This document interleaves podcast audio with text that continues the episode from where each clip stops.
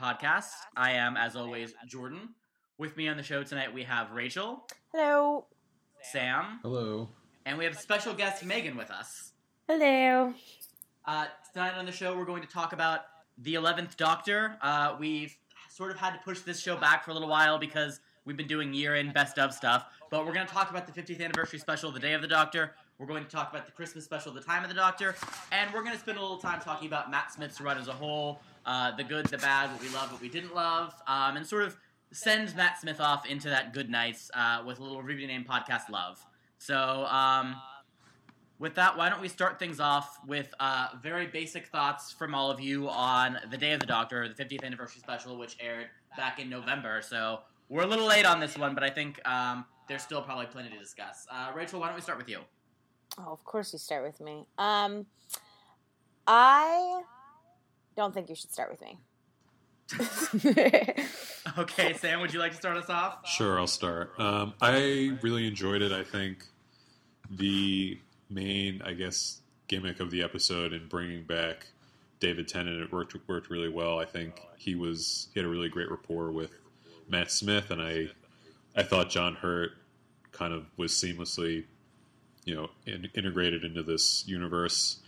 And I found out only after the fact that originally it was supposed to be Eccleston and Tennant and um, Smith, but Eccleston, like, had all these demands and whatever. Um, but I think, like, they rejiggered it so it made a lot of sense in that there was a doctor in between eight and nine. Um, I thought it was a lot of fun. I think, even though the whole episode is just about retconning, like, the major one of the major plot points of the rebooted show, um, I didn't really mind because I think it kind of created a new, a new story, like a new potential storyline that I think twelve will explore. So, and it was just a lot of fun. I think there was so much fun back and forth between the doctors and the not Rose Rose. I think it worked. It was a fun adventure. I was happy with it. Excellent. Megan, what were your thoughts? Pretty much the same as Sam. I, I liked Rose, not Rose. Um, and I didn't like Rose as a companion, I'm going to be honest. But I did like her in this role. Um, and I thought it was fun. I thought it was a really good way to bring in that character and explain him and really explain the transition that the Doctor Who is making when they're leaving, you know, twenty-six-year-old Matt Smith behind and going to a much older actor.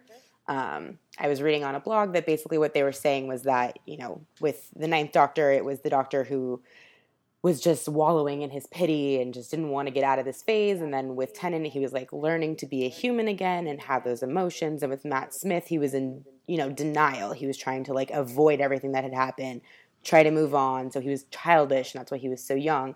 And then in that episode, he grew up. He realized, you know, I didn't do this. I, I'm not a bad person. I am a good person, and I do care about everyone, and it's time for me to grow up. And I feel like that makes a lot of sense for me as to why they went with Peter Capaldi, aside from the fact that he's awesome. But um, it was fun, it was interesting, and it was a good segue into the transition that they're making. Awesome. Rachel, thoughts? I'm ready now. Um... I, ho- I hope so. I, I vamped for as much time as I possibly could over here. I know, you talked to us. Uh, yeah, yeah, it was, it was horrible. I had to hear Sam's thoughts. It was disgusting. Obviously, that's a last resort. No, but um, I really enjoyed the um, the Day of the Doctor. Um, now I just want an entire season of like ten and eleven together, though, which is like, I'm sure Capaldi is going to be great, but like, whatever. Um, I feel like I'm. I feel like I'm probably. Am I the only person on the podcast who likes Rose as a companion? I like no, Rose. I, I like Rose. She's not my favorite. Um, Megan, we'll, we'll maybe maybe we'll spend a couple minutes talking about why you didn't like Rose in, in a bit. Um, okay, I I like Rose, so I while I enjoyed the Rose not Rose kind of plot point, um, I did really love that moment at the end where um, Hurt says something about that bad wolf girl, and like Tennant has that moment of recognition, and I really that was heartstring tuggy. Um, But no, I really enjoyed it. It was funny. It was fast and witty, and I really liked it. Um, and I think it was a very interesting counterbalance. Now, having seen the Christmas special, um, I think it was a really interesting counterbalance. Yeah, I'll I'll agree. I think uh, it was the right move to bring Billie Piper back as not Rose, just because I feel like we've said goodbye to Rose so many different times now that like bringing her back again wouldn't have it just wouldn't wouldn't have done a whole lot for me probably. And um, also, it might have made things more complicated from a timey-wimey perspective if you were working with earlier in uh, Tennant's run when he was still with Rose, or if Rose was coming back from alternate universe or whatever. I think it would have it would have given the episode another thing to do. So I think it was a smart thing to bring Billie Piper back in a, in a sort of different way and allow her to do something else, which I thought she did very well, actually. Um, for the episode uh, as a whole, I thought it was it was a lot of fun. Uh, the more I think about it, the more I think it doesn't really make any sense, um, and we might want to talk about that a little bit.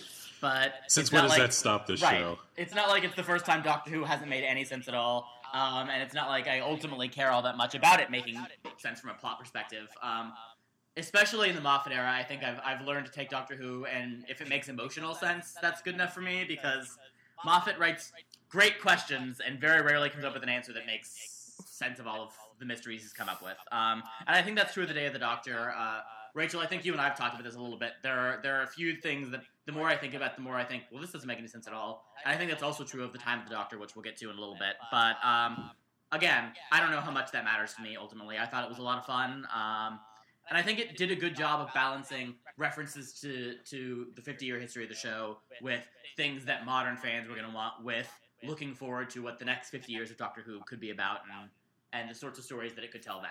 Um, so I think it, it pretty much did everything the fiftieth anniversary special needed to do, which is impressive considering the amount of expectation that I think was resting on Steven Moffat when he was doing this. Yeah, I think this is a, an episode... more so than even the Christmas episode uh, from a week ago, or I guess maybe a little bit more than a week ago.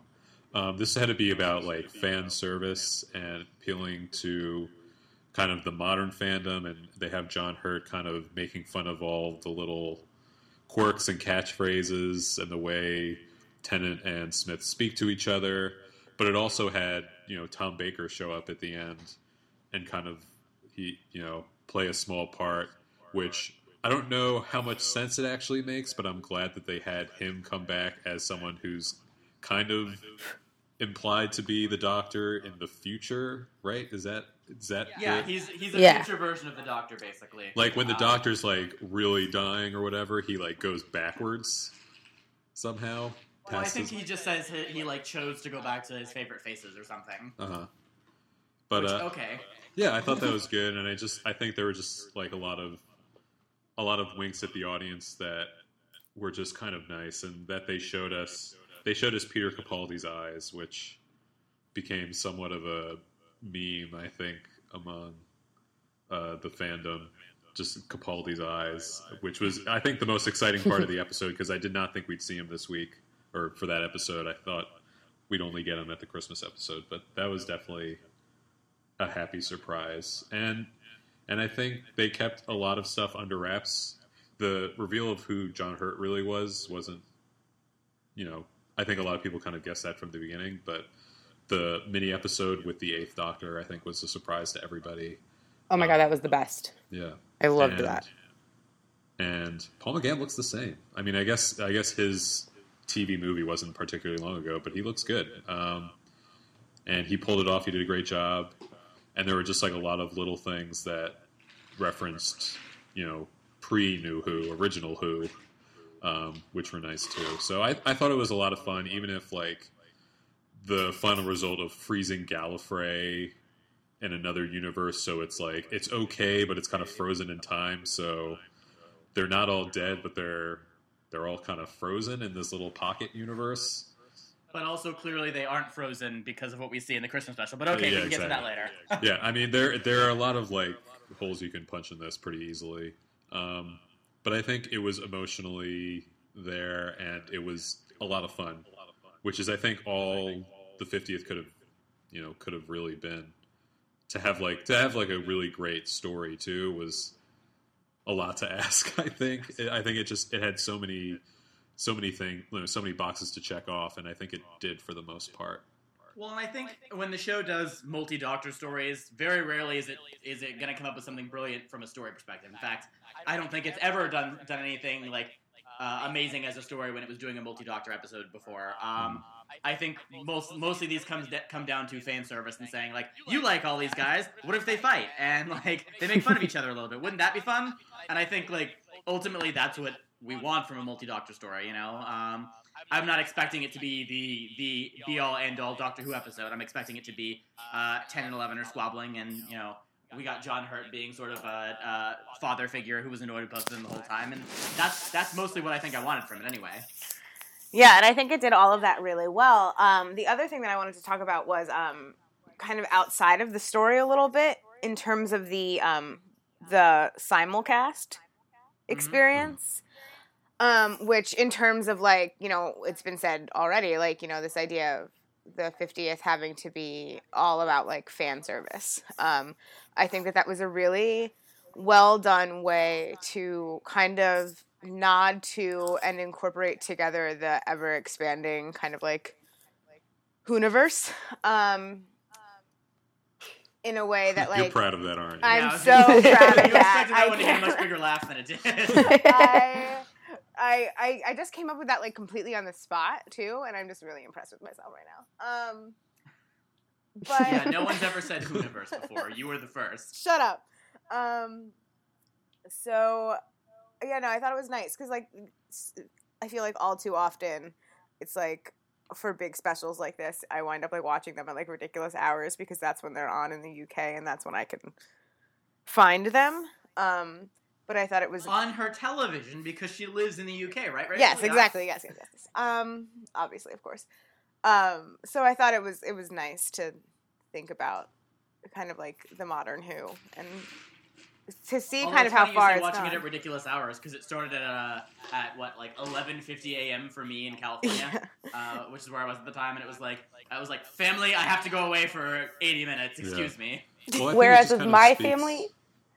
Sorry, it go. Kind of speaks to how popular it is here now. I mean, granted, it's not like, you know, by regular network standards, like a super hit, but, you know, in the last, I guess it's been like seven or eight years since it's been rebooted.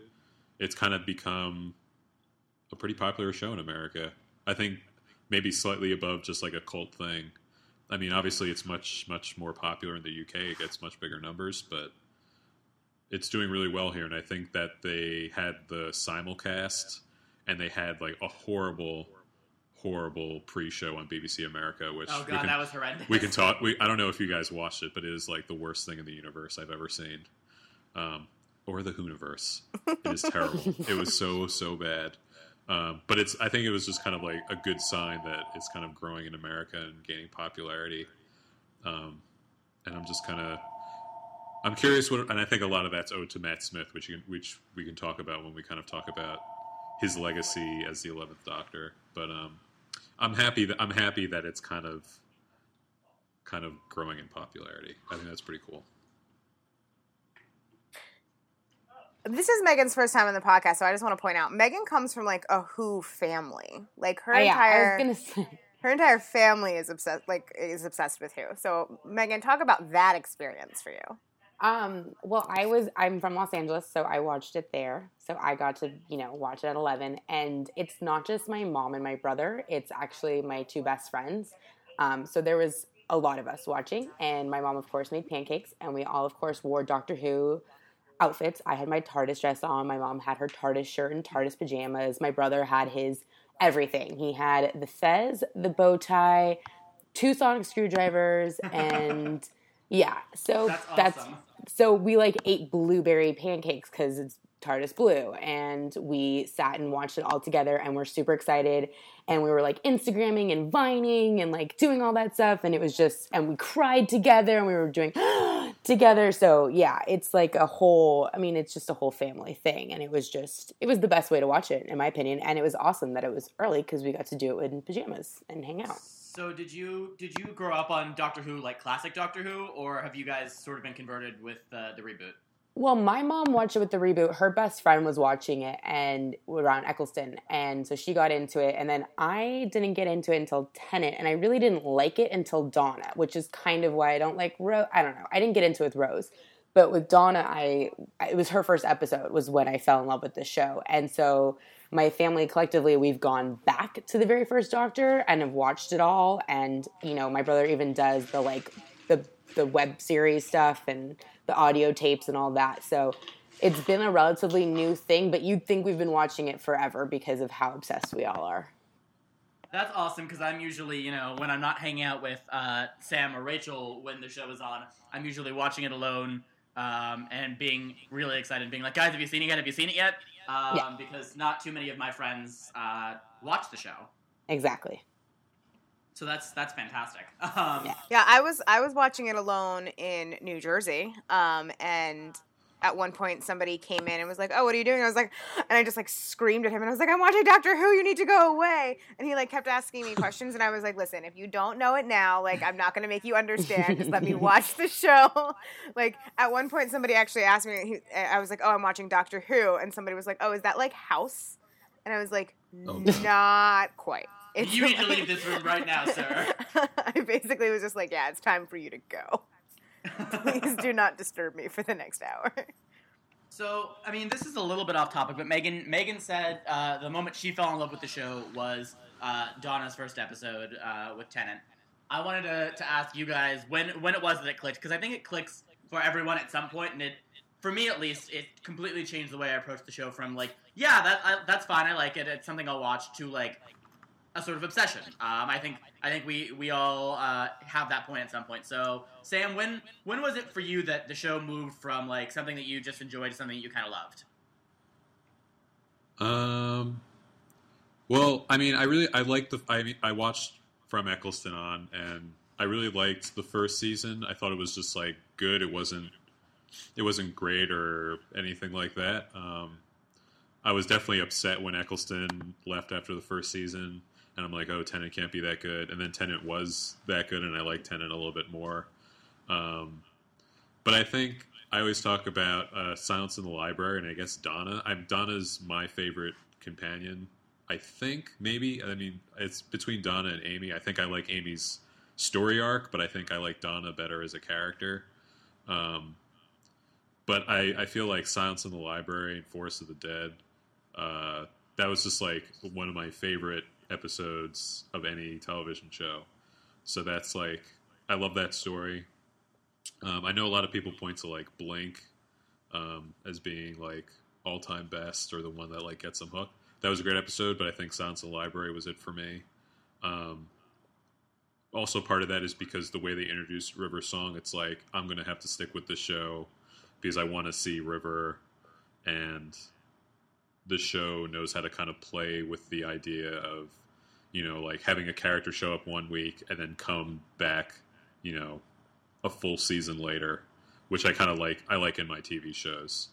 Um, but uh, other than that, it's hard to point to like one specific thing just because I like, you know, I like the series as a whole, and the way the show is, it's kind of, sometimes it's episodic, sometimes it's just kind of a monster of the week, and you get kind of hit and miss with that. But I think around that era, I really, really fell in love with the show. I definitely liked Billie Piper's run. I thought Martha was fine, even though they kind of they kind of fucked up Martha, making her like obsessed with the Doctor, and that was kind of her only her thing. Um, but yeah, I'd say I'd say too around the Donna Noble era, I think, is when it reached next level for me.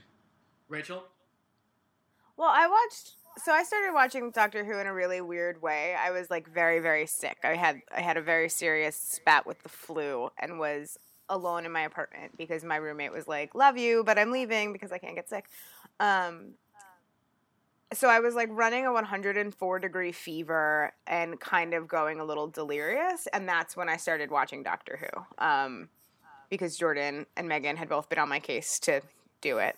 Um So I was a bit of a captive audience, and I marathoned almost the entire reboot up to that point, um, which I think I think that I, it was up to like the first Smith season at that point.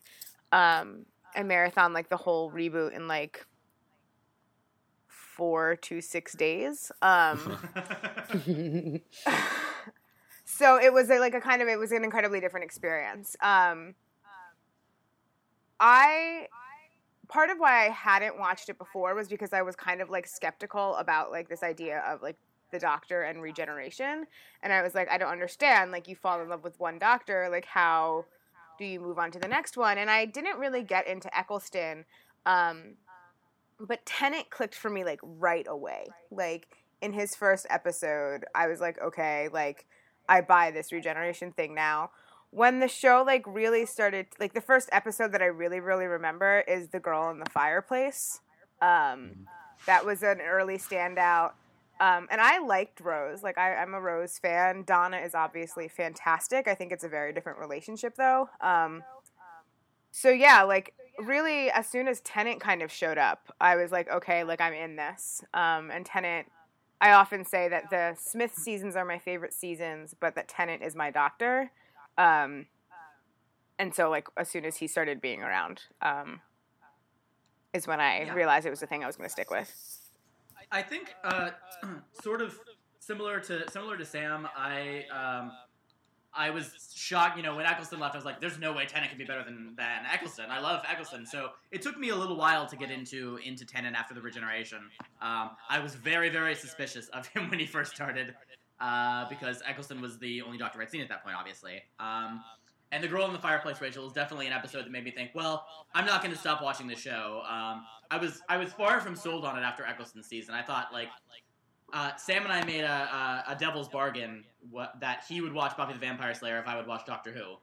Um, and I think we both we both made out very good in that deal. Yeah. Um, but I was it took a lot longer, I think, for me to be sold on Doctor Who. Um, and even once I was sold on it, I thought, like, The Girl in the Fireplace, that, that's a great episode. This show is clearly capable of doing great episodes. Um, and, you know, Blink, also great. Silence in the Library is still my favorite story I think I've seen in Doctor Who at all, um, even in the classic era. Uh, but I think it didn't it didn't become a next-level show for me. It didn't become something that I really, really loved until Matt Smith took over. Uh, and, Rachel, you talk about the second that, that Tennant walked on the screen, you kind of got that. For me, the eleventh hour, the first Matt Smith episode is when I go, okay, like, this guy is, is doing it exactly the way I think it should be done. This is perfect. Um, basically, I think you know your Doctor very early on, and I hadn't really felt that with Eccleston or Tennant, both of whom I love. Um, but with Matt Smith, I connected instantly. Um, and Sam had mentioned to me, because he was ahead of me in the show at that point, he'd mentioned, you know, it's basically a whole new show when Smith takes over, and it is the eleventh hour, I think, is basically like a new pilot um, for the show, and it's, you know, different, uh, a different tone, different production values, uh, completely different cast, and this is the Smith era is the one that, that really won me over and that took me to the next level, and ultimately that broke me down and made me go back and start watching the classic era, which I had been hoping not to have to do. You know, I just just before starting this podcast, I rewatched the episode with the Tennant to Smith regeneration and realized that probably because of the way that I marathoned it and the way that, like, I loved Tennant, I, like, think that I gave Smith some, like, he, Smith got the short end of the stick with me because I was just like, no, like, nobody will ever Oh, you be, did not like him. Ever be Tennant. I did not like him at the beginning. I really didn't. And I just rewatched it. And even now with this emotional distance that I've had and on the other side of the Smith seasons now, like, I'm able to recognize, like, okay, like, yes, like, actually from the first moments after his regeneration, like, he makes the ginger comment. He, like, counts all his fingers. And it's adorable in a way that, like, anchors something that I think we'll probably talk about when we move into talking about the Christmas special, which is um, uh, uh, Smith has a very distinct quality that I really like now, but I needed well, to get away from Tennant to be able to kind of give him the opportunity to show it. I think uh, unless anyone has any, any pressing comments to make on Day of the Doctor, we can probably move into Time of the Doctor at this point. Sure. Um... And, yeah, I think, Rachel, you're right. One of the things that, that Smith does for me, and this, I guess, is more uh, something we can talk about more in the legacy, is one of the ways that he won me over is he seems to be able to play every facet of the Doctor incredibly well. He's He's got that childlike wonder. Um, he's, he's really good at playing the alien who's never exactly sure, you know, doesn't exactly fit in. Uh, but he's also great at playing the ancient Time Lord and the really the older aspects of the Doctor's character and the angrier, um, crueler aspects of the Doctor's character. So I think he, he kind of hits all of that, and I think that actually works as a transition because he kind of got a chance to do all that in The Time of the Doctor. So why don't we, um, Megan, why don't we start with you? What were your thoughts on the Christmas special? Well, I just watched it. I was very late on that game because I don't live with Whovians at all, and every time they'd walk in, they would disrupt it. And I started watching it and started crying instantly, um, but I loved it. I, I mean, you can ask Rachel. I watched it with her, and I was pretty much sobbing at the end. Like, I thought it was a really good farewell. I was just kind of disappointed that he was so... I didn't like that they showed him staying in that town. It didn't, like, make sense to me, and I'm such a Matt lover that I was like, really? Like, we're going to have him stay in this town? Like, why this town of all the towns? And but then I kind of got it at the end. Like, it all kind of came together, and it made sense, and I just love the way they ended it. I really just... I thought that was, like, the greatest ending in the world. I was so glad they brought Amy back. That just made my day. So, I loved it. Spoilers. Oops, sorry. uh, this is a spoilerific.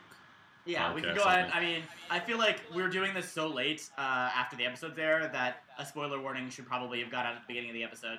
Uh, we'll spoil yeah. everything um, from this point on. So as we always do. As we always do. So consider this your spoiler warning um, and turn it off if you haven't watched the episodes. Although if you haven't watched the episodes, I don't know how you got a half an hour into this podcast. Um, if you're not a Doctor Who person, this is probably not an episode for you. Uh, Sam, what did you think of The Time of the Doctor? Um, I thought it was good. I didn't like it as much as I liked the fiftieth anniversary special. I felt like the fiftieth anniversary special was like a much fuller episode. Um, I actually found myself not loving the first half, or I think what kind of felt like the first half of this uh, Christmas special. First, I think it wasn't really a Christmas special, other than the fact that they named the town Christmas. I mean, I think they were just like, oh, this is the Christmas special, let's make it kind of Christmassy. Uh, so they had that. Um, and that and, the Doctor kind of becomes Santa. That's, yeah, very true.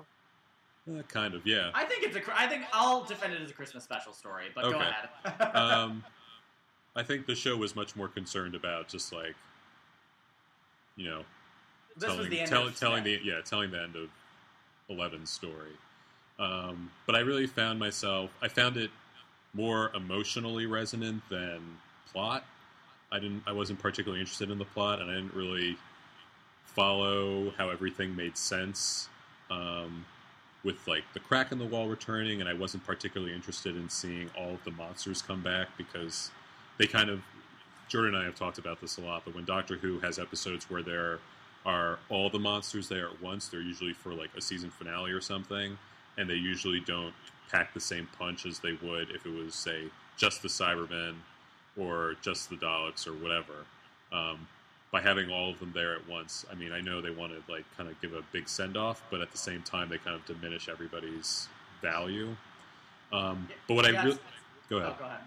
I was going to say, it's funny that when they when they bring them all together, the point of them all being together is like, holy shit, this is serious. But it actually does diminish each of the villains individually, I think. And it, it makes me take the whole thing a little bit less seriously, ultimately. Um, right. But go ahead, what were you saying? But basically, for me, the episode kind of, like, hit me emotionally when we first see uh, Matt Smith come out in his first old man makeup. Because, like, we hadn't seen that before. And I think it reminded me of the end of Tennant, too. Because I think with the end of Tennant, he kind of...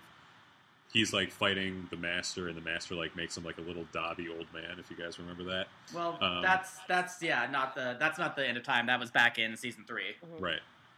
But there was, there was also, another that, that was probably the same episode where there was also, like, the regular old age makeup. But I yeah. remember that. Um, but, like, it just kind of struck me that, like, it kind of hit me that this was the end when we saw the Doctor age. Because, you know, even though Matt's always played... been able to play like an old man, we haven't really seen him be an old man. He's always been like the very young Doctor. Um, so after that, like it, you know, it hit me emotionally, and I think for the short time we have Handles the robot, I think that worked pretty well considering how little time we knew him.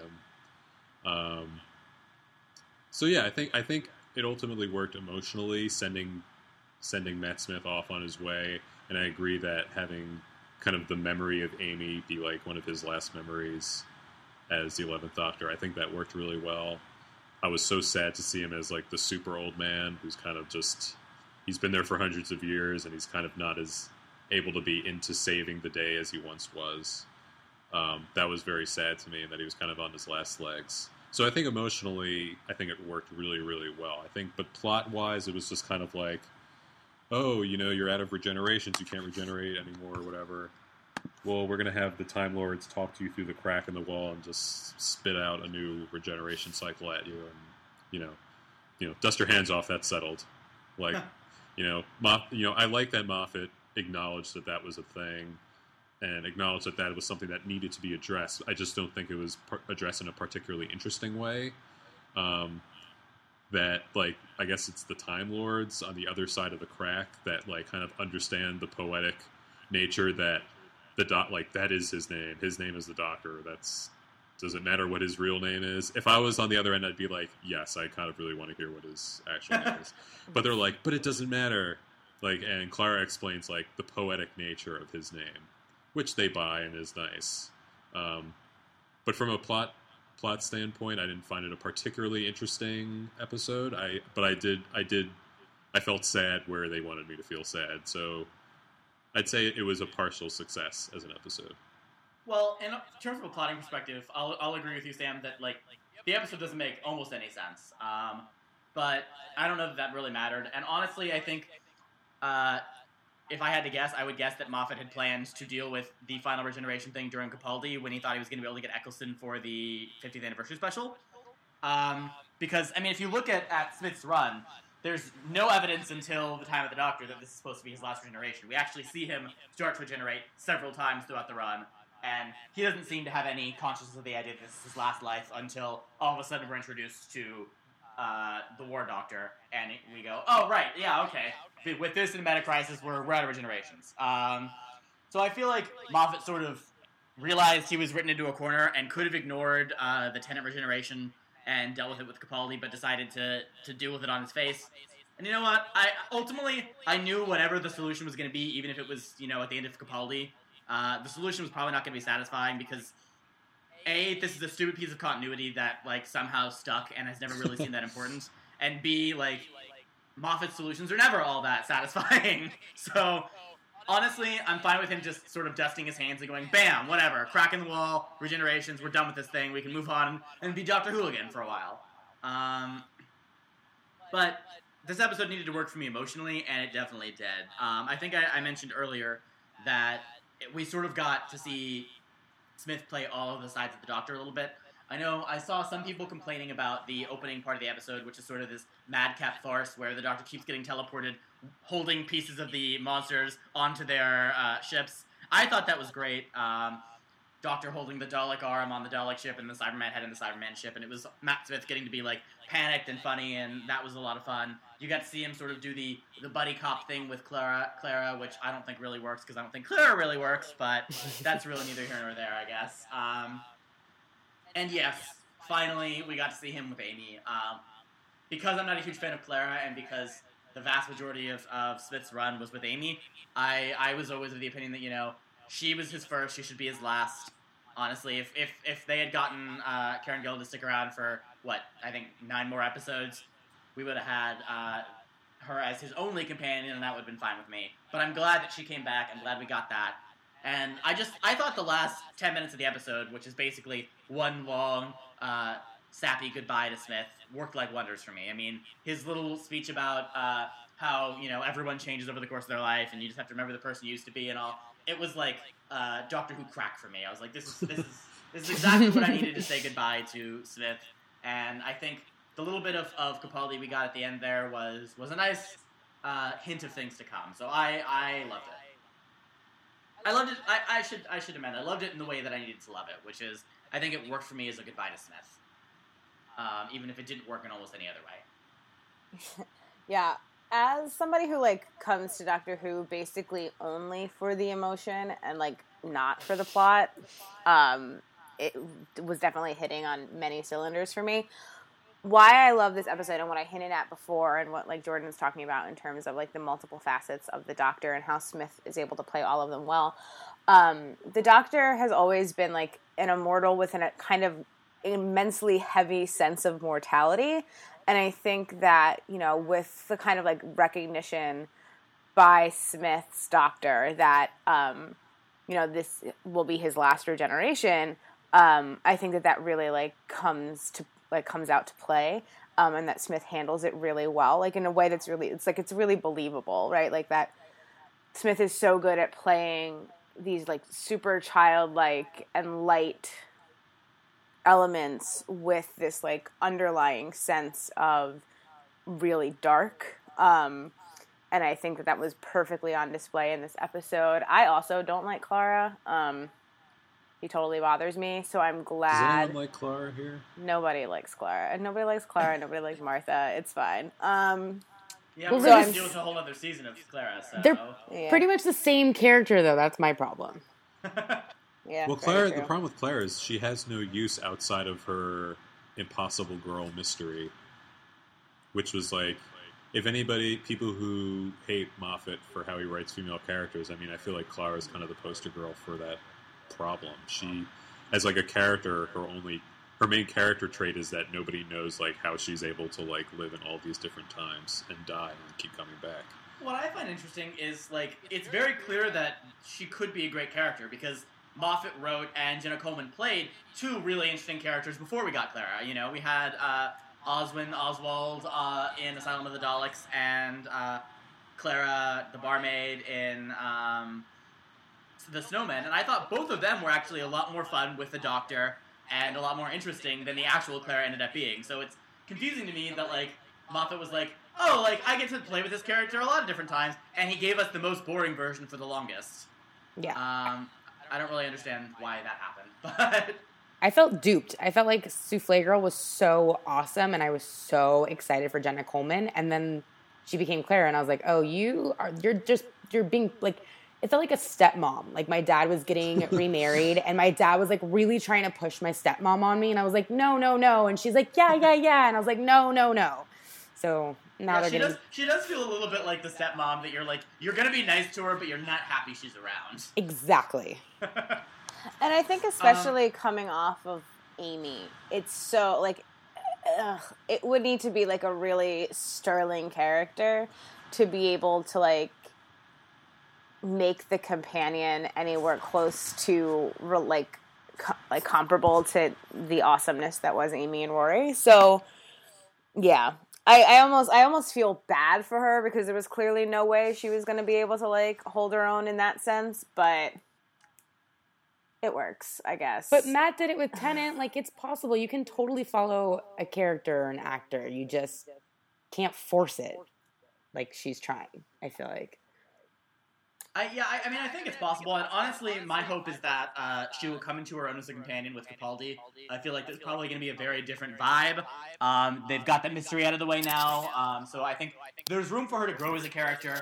I think there's room for, for her to take on this, uh, a different relationship with the Doctor that she'll have with Capaldi, and I think, you know, maybe in a year from now we'll be saying, hey, she, she works as a companion. Probably in a year from now we'll be saying, I'm glad that she is leading as a companion, but, like... I, well, I'll know, give her. I'll give her a shot. Maybe they'll they'll you know have time to make her more of a person instead of a plot line, you know. And I think maybe since they have gotten that story out of the way, and it was a season I didn't particularly love. I think it was actually one of the weaker ones since the reboot started, um, because I just think the way they got rid of um, Rose and Rory, you know, their like weird marriage problems that were like.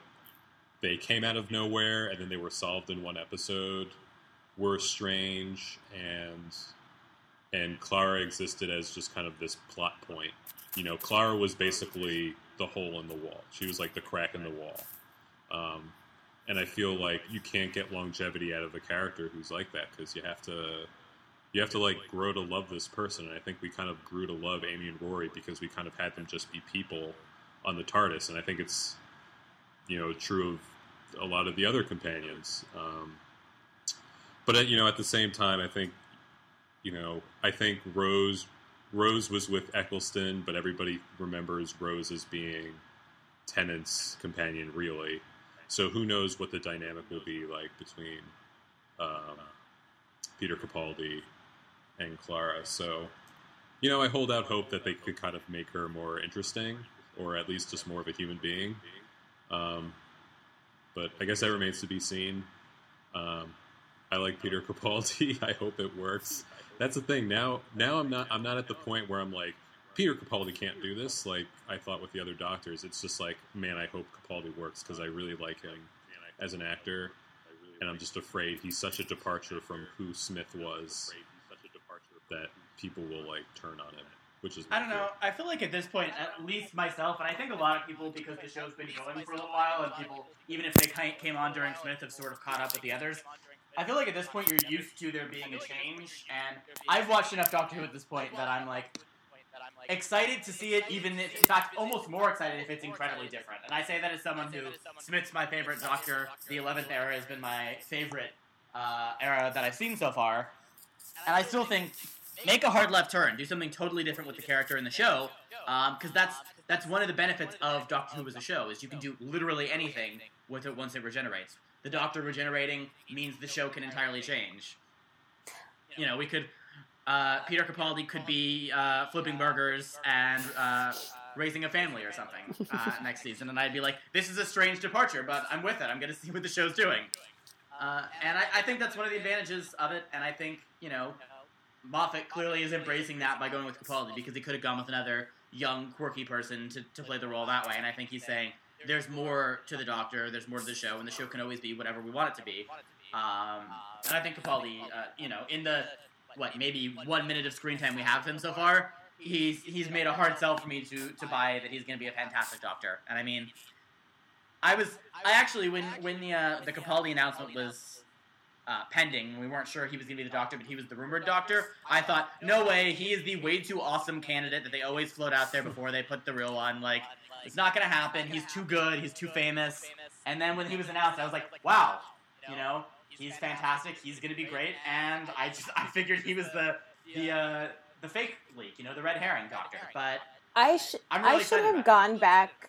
I should have gone back through my G-Chats and found this conversation, Jordan, because there was a point where I, like, sent you, like, an article from, like, a completely not real outlet that was, like, Peter Capaldi. And I was like, oh, my God, this would be awesome. I love him. And you were like, no, that's never going to happen. Like... Right. I, I literally, like, it would be awesome. I, I was never anti-Capaldi. I just thought no way in hell is ever going to happen.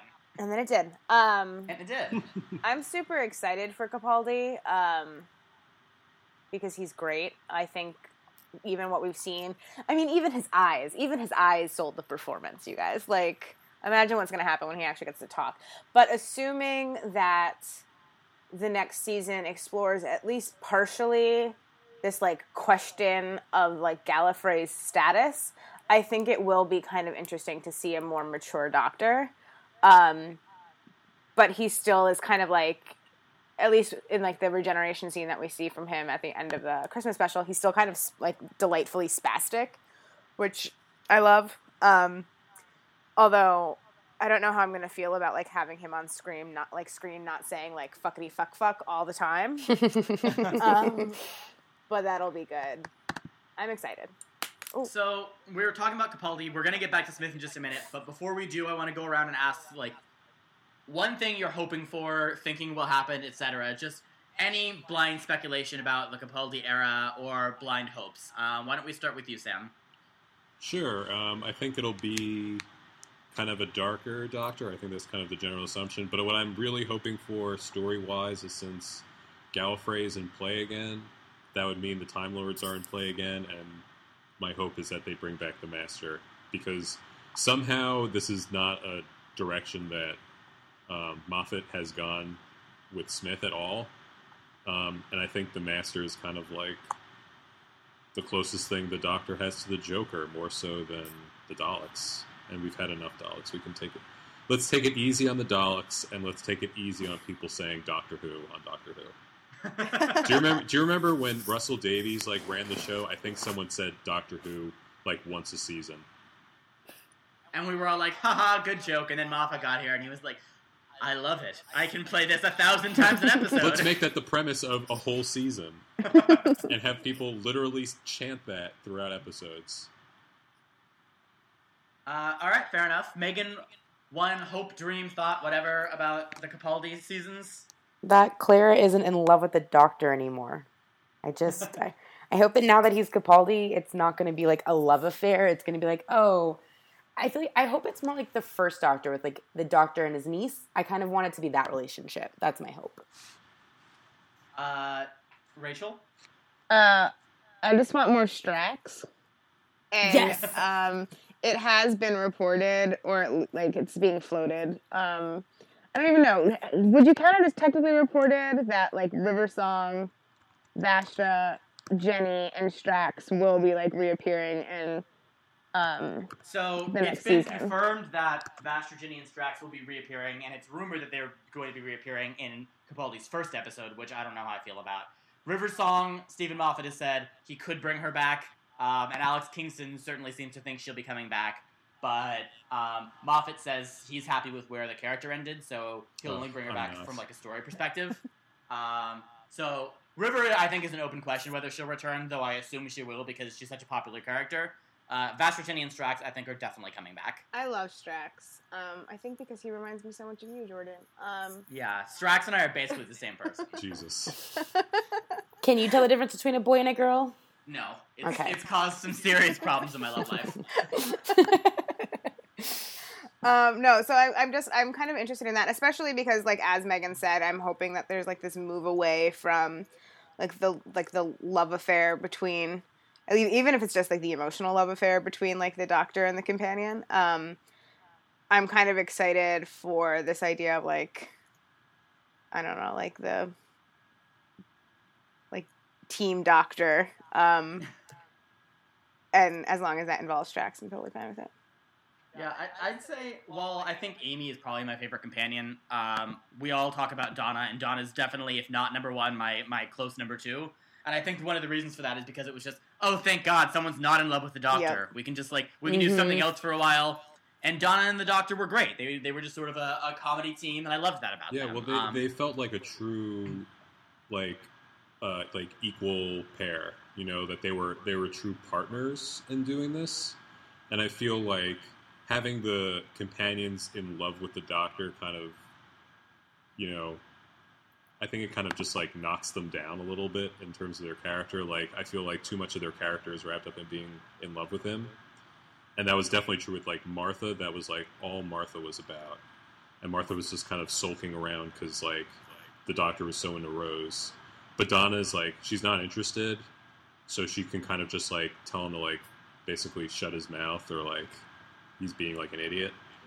And I felt, I felt that they were much more equals. While, like... I feel like they kind of got better with Amy and that Amy kind of had, like, a childhood crush on him. But she kind of got over that, which I liked. And she, like, had Rory, who... I actually initially really hated Amy because I thought she was so horrible. I thought she was, like, a terrible human being with Rory. Because she's like, oh, yeah, I'm going to get married to this guy, but... nah. And I felt like, oh, my God, they're doing what they did with Rose and Mickey. But I like that she kind of figured out that, like, you know, she really loves Rory, and the Doctor is just kind of this madman with the box, so to speak. Um, so, yeah, I have no idea. I can't really predict Moffat at this point, because some he sets things up that look like, oh, he clearly knows exactly what he's doing, and then he kind of finishes it weird. Yeah, I think, I think honestly, Moffat had, had a lot of plans that got thrown off a little bit by Eccleston not coming back. But um, that being said, I think I think he course corrected about as well as he could have expected. Uh, I guess if I have, have one thing, I think I already said this basically, but I just want Capaldi's era to be different. And again, I say that because uh, I say that as someone who thinks the Moffat era, uh, the Eleven era, is probably my favorite era of the rebooted show so far, and Eleven is my favorite Doctor uh, of all of them that I've seen so far. I still just think. I want it to take a hard left turn. Um, I do think we'll probably, the Doctor will probably be a darker character, um, and that's great. I just think, let's do something different. So, fingers crossed that the show looks as different in Series eight as it did when Matt Smith took over. Um, that would be that would be very exciting to me if it just if it came back with a totally different feel. Um, and I think Moffat's capable of doing that. I don't know that he will, but I think he's capable of pulling that off. Um, I, I just wonder how much like Moffat has left in him, honestly. And, you know, he's not going to showrun Doctor Who forever. Um, oh, he'll try. He'll, you think so? I do. I think he will. I think they'll have to, like, drag him out of the office. I honestly don't think he'll leave. I don't know who would pick it up. I mean, he, he made so much sense as a, uh, as a successor to Davies um, because, you know, everyone loved all the episodes he wrote. But I don't know if there's somebody at least who I've seen, who I'm like, oh, he should take over. He's so great. I mean, unless they can get Gaiman to do it, but even he had one phenomenal episode and one okay episode. Yeah. And also, Neil Gaiman's probably not going to run Doctor Who, guys. As much as I'd like that to be the case, I imagine he's probably got other things he wants to do. Um, I don't know. It would be surprising if he if he didn't run the entire Capaldi era. I think it'd be weird to see a showrunner step down in this era of the show during their Doctor, because you sort of, I think, we sort of think of, of the showrunner as as possessive in terms of the Doctor. You know, they tell the story, even if even if there isn't really one cohesive story throughout the era. They sort of they tell the story, and then you know, Davy stepped down with Tennant. I expect that Moffat will step down uh, after Capaldi now. I, I sort of expected he might after Smith originally, but at this point I think he'll probably step down after Capaldi, or maybe he'll do a third Doctor, who knows. Um, I think he'll be around for a little while, and hopefully he takes the really long break between seasons that, we, that he's got right now and re- recharges and figures out some different things he wants to do, because it would kind of suck if he took over, or if he still ran the show for another three or four years Um, and was out of ideas. That would that would not be fun. um, so why don't we spend the last little bit of the show here just talking about the things we loved about the Smith era, the things we maybe didn't love, um, and and sort of putting this era of the show to bed, because I imagine this is the last time we'll really talk about the eleventh Doctor on the podcast, unless, you know, ten years from now he's in the sixtieth anniversary special. Um, so why don't we, Rachel, why don't we start with you um, and just... Sort of give us give us a capstone on the eleventh Doctor as a whole. You know, um, Sam just said that this season wasn't so great, and I have to agree with him. But I think, um, thankfully, Smith's shining moments are so much brighter than this last season um, that I almost don't even have to consider it when like thinking about his legacy. Um,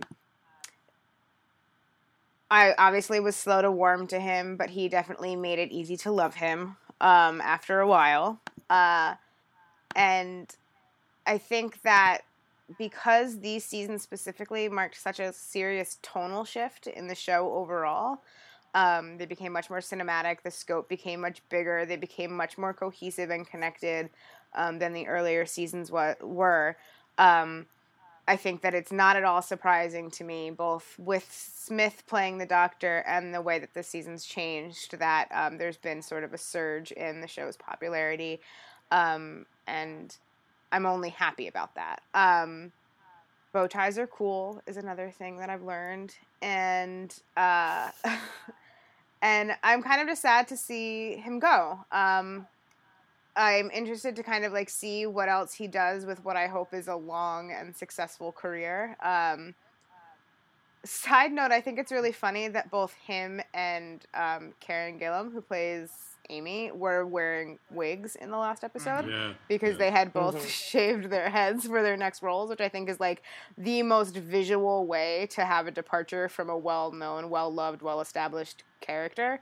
Um, Especially since their hair is so like famous for both of them. Word on the street like a, is that um, Karen's wig was made out of her own hair. Um, that's horrifying, isn't it? um, Wait, which, did she save her own hair? Well, yeah, like she would have had to to make a wig out of it. Sound. I don't know. That seems upsetting. I I don't know I don't, if that's I don't entirely know. Is it, is true. Is it more upsetting than wearing a wig made out of someone else's hair? I think so. Because it means you save your own hair.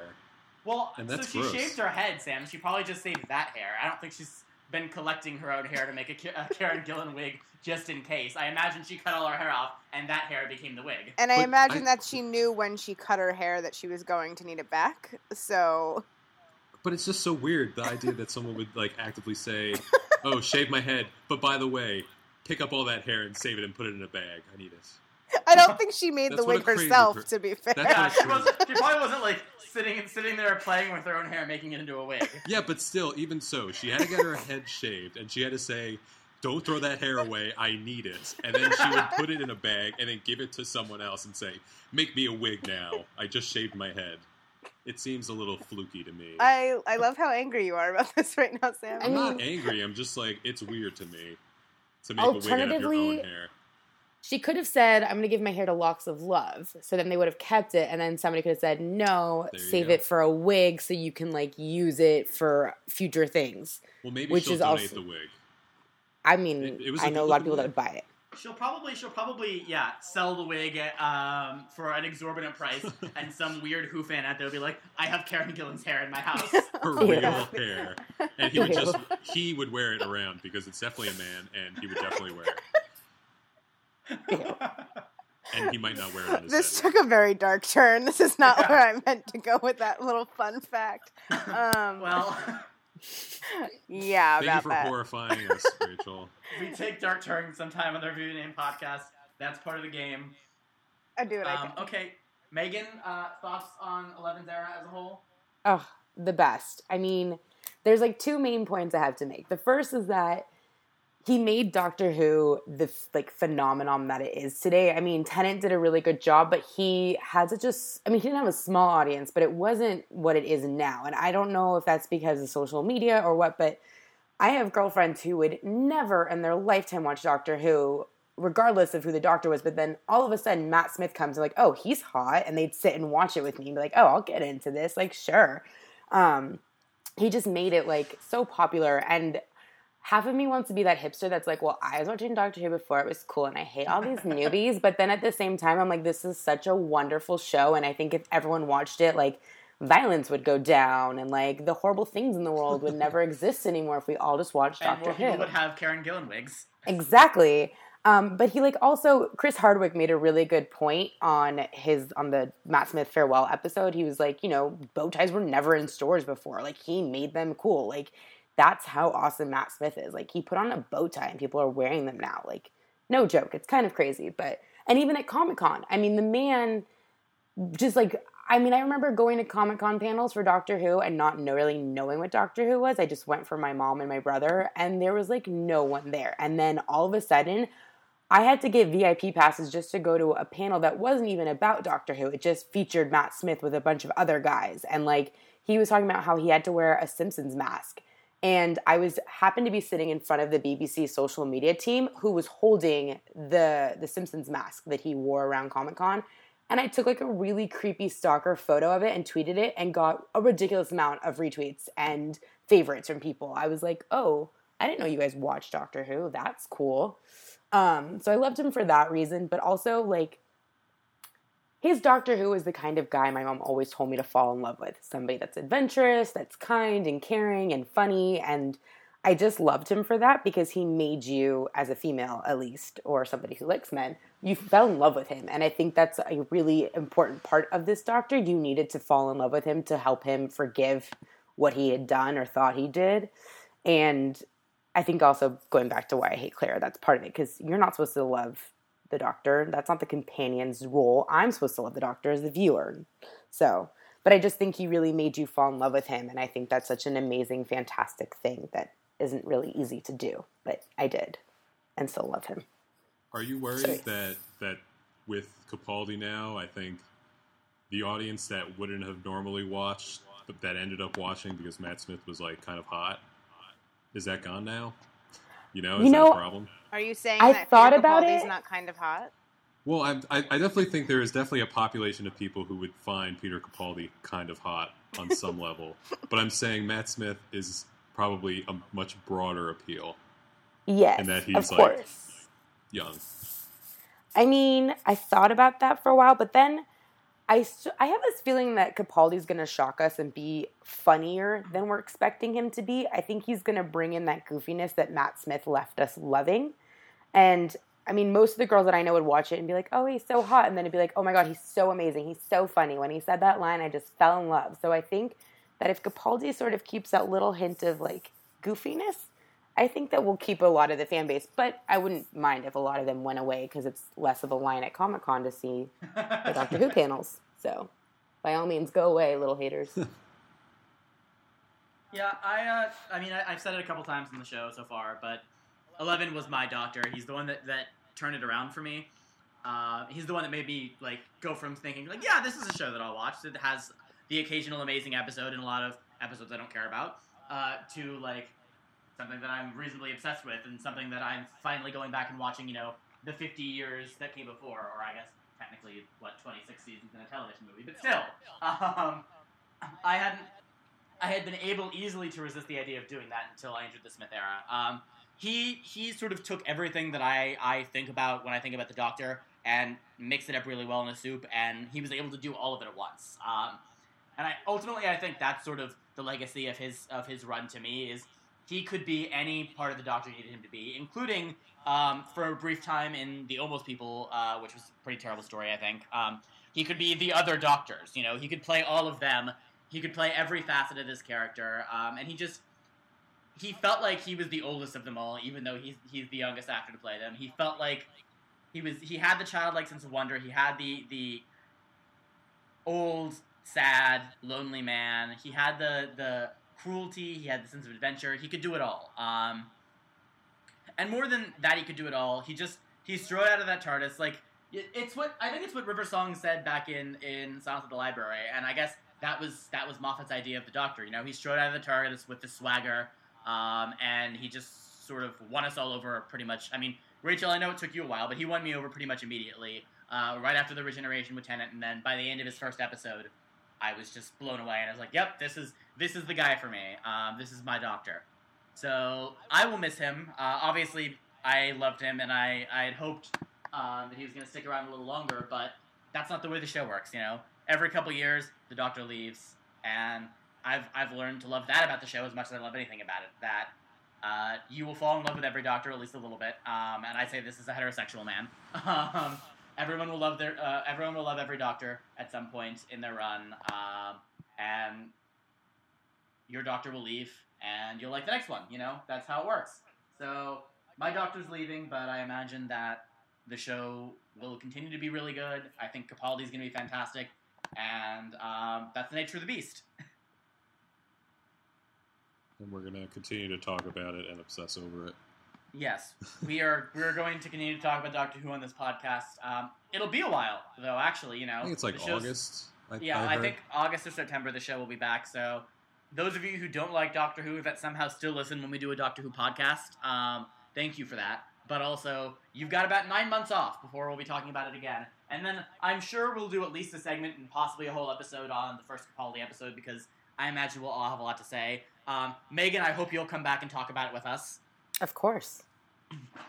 With that, uh, are there any last thoughts before we shut this thing down? Because we are we don't want to run too long again. Silence. Excellent. Silence in the library. um... With that, I will, I will, as always, tell you, you can follow us on Twitter at ReviewBenamed. You can email us at reviewbenamed at gmail dot com. Come to the website at reviewbenamed, where you can read Sam's writing about Doctor Who uh, episodes as they come out, and where you can find my uh, brief recurring feature where I talk about each Doctor as I go through the classic series. Um, and also you can find us writing about a whole lot of other things.